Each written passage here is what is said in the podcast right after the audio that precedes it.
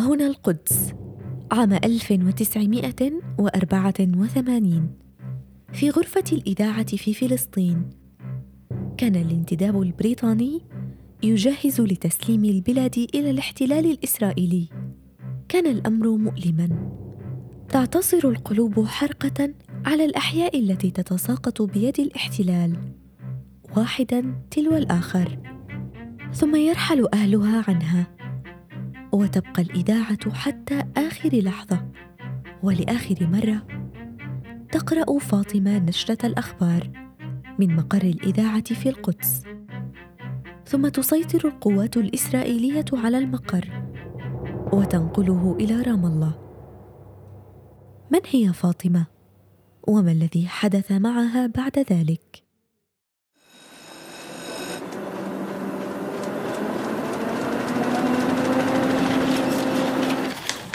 عنب بلدي بودكاست. فاطمة البديري كانت مع زوجها في مقر المحطة الإذاعية حين سيطرت قوات الاحتلال الإسرائيلي على المقر في القدس. كانت تدير معركة من نوع آخر. التوقيت حرج، لكن الاستمرار واجب. أفرغ الحي من أهله، ولم يبق إلا فاطمة وزوجها في الإذاعة. لكن الاحتلال استولى على المقر الذي في رام الله وجعل المركز هناك، فبقيت فاطمة في القدس وتركت عملها حكماً. سافر زوجها ليعمل في إذاعة محلية أخرى.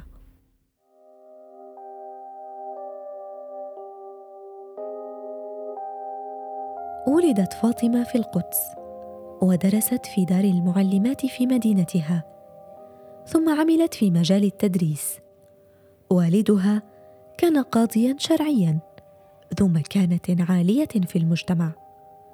كان يفرض على أبنائه قراءة القرآن الكريم كل يوم لمدة نصف ساعة. لم يكن هذا الخيار سيئاً بالنسبة لفاطمة، فالمواظبة على القراءة صححت نطقها وزادت قوتها في اللغة العربية، ما أتاح لها الفرص لاحقاً. لم تكن تعلم أن قراءتها الصحيحة ولغتها العربية السليمة، ثم عملها بالتدريس واكتسابها مهارات الخطابة سيأخذ بيدها إلى مكان آخر غير متوقع. سمعت فاطمة مصادفة بإعلان عن وظيفة في إذاعة القدس. كانت فلسطين حينها تشهد أحداثاً مفصلية والاحتلال على وشك إقامة دولة له على الأراضي الفلسطينية، إضراب ومظاهرات. لم تكن فاطمة غائبة عنها، كانت دوماً بين المتظاهرين. وحين سمعت أن الإذاعة بحاجة إلى مذيعين، تقدمت بطلب توظيف مع عدد كبير من المتقدمين، وشاء القدر أن استدعوها لإجراء مقابلة معها.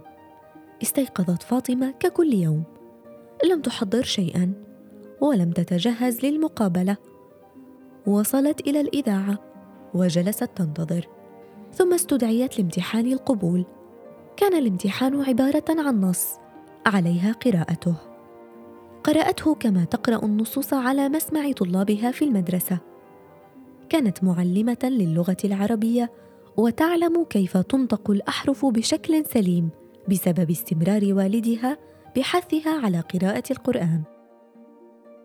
لم تكن على دراية بتميزها، كانت تعتقد أن هذا الأمر طبيعي ومعتاد، وأن الجميع يقرأ بهذه الطريقة الصحيحة. فاطمة، يا فاطمة، يوجد رسالة باسمك. ما هي؟ من؟ لا أعلم، لكنها باسمك. لا أصدق، هذا قبول من الإذاعة ويريدون مني الحضور حالا لأبدأ بالعمل من الغد. وظيفة ماذا يا ابنتي؟ سأعمل في إذاعة القدس. أمدققة لغوية؟ لا يا أبي، سأكون مذيعة. مذيعة؟ على بركة الله. ألن تقول شيئا يا أبي؟ لا يا ابنتي، ليس لدي ما أقوله.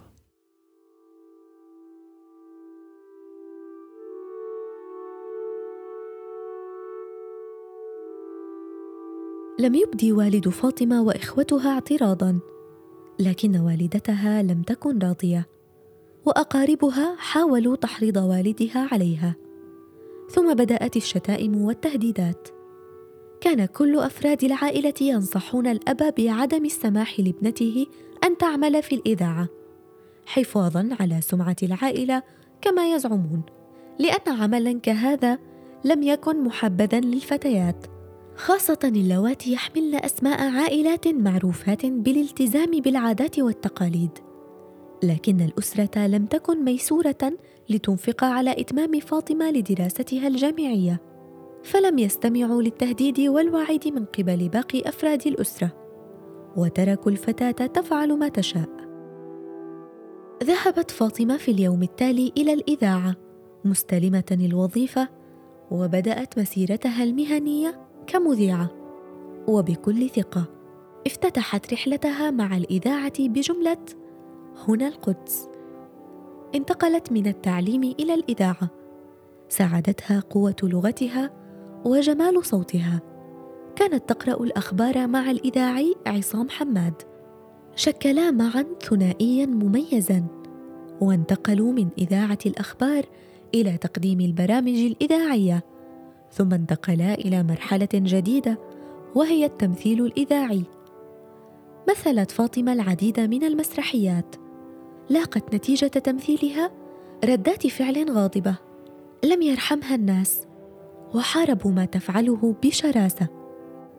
أثار عملها كممثلة غضب واستهجان الجميع، لكن والدها وإخوتها لم يعترضوا، فاستمرت بالنجاح دون عوائق تذكر.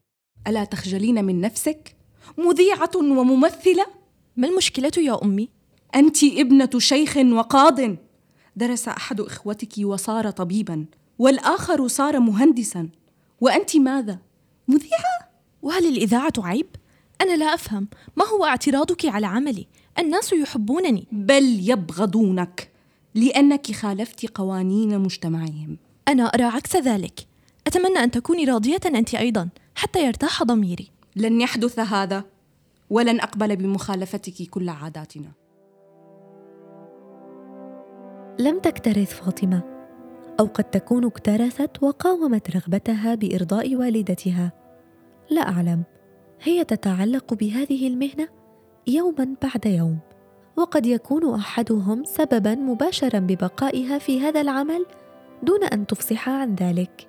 لكن الحقيقة التي لا يمكن إنكارها أن تلك الفتاة كانت أول فتاة يخرج صوتها من المذياع في إذاعة القدس.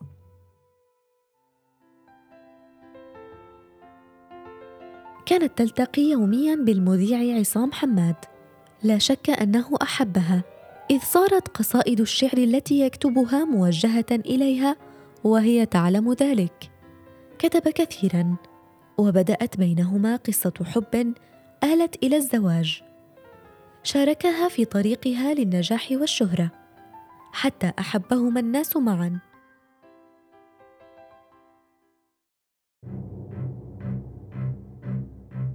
لكن مواقف زوجها السياسية فرقتهما لفترة، طورد ولوحق مدة طويلة، لم تكن تعرف أين ذهب، اختفى عن بيته فجأة وانقطعت أخباره.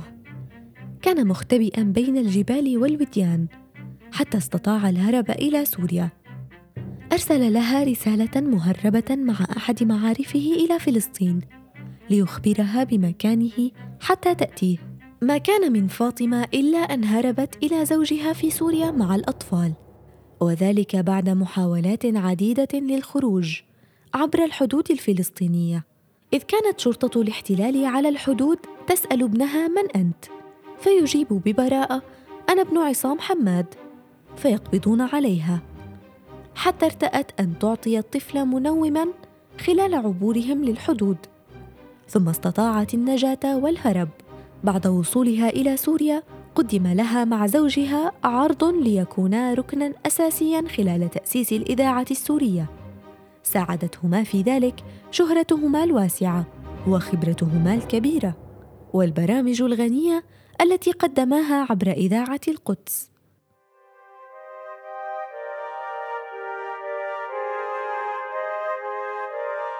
استقبلهما الشعب السوري بحفاوة. كانت سوريا في تلك الفترة كثيرة التقلب سياسياً، ما أفسح لفاطمة مجالاً من الحرية خلال عملها كثير من الانقلابات والتقلبات. وفي مقابلة لها قالت إنها بعد أحد الانقلابات اضطرت مع زوجها لقراءة الدستور كاملاً عبر الإذاعة، وأخذ هذا منهم ساعات طويلة.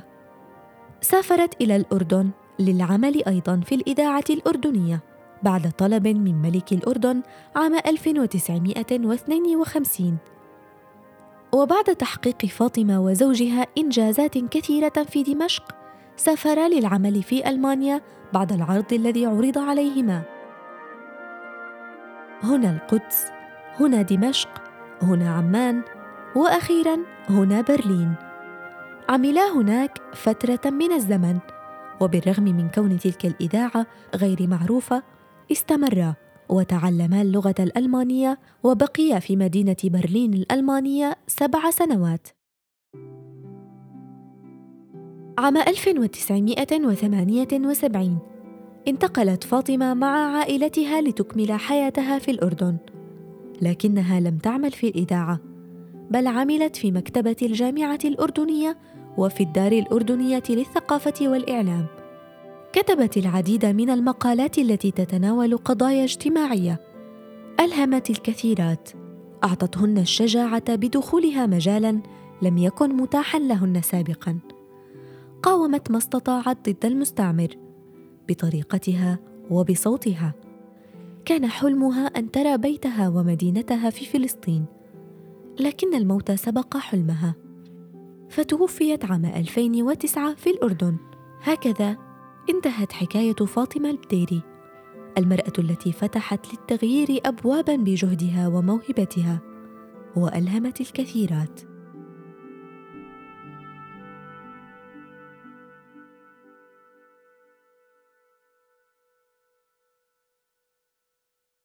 استمعتم إلى بودكاست نساء من عنب بلدي. أعددت هذه الحلقة وقدمتها أنا سكينة المهدي. نحن موجودون على آبل بودكاست، جوجل بودكاست، وساوند كلاود.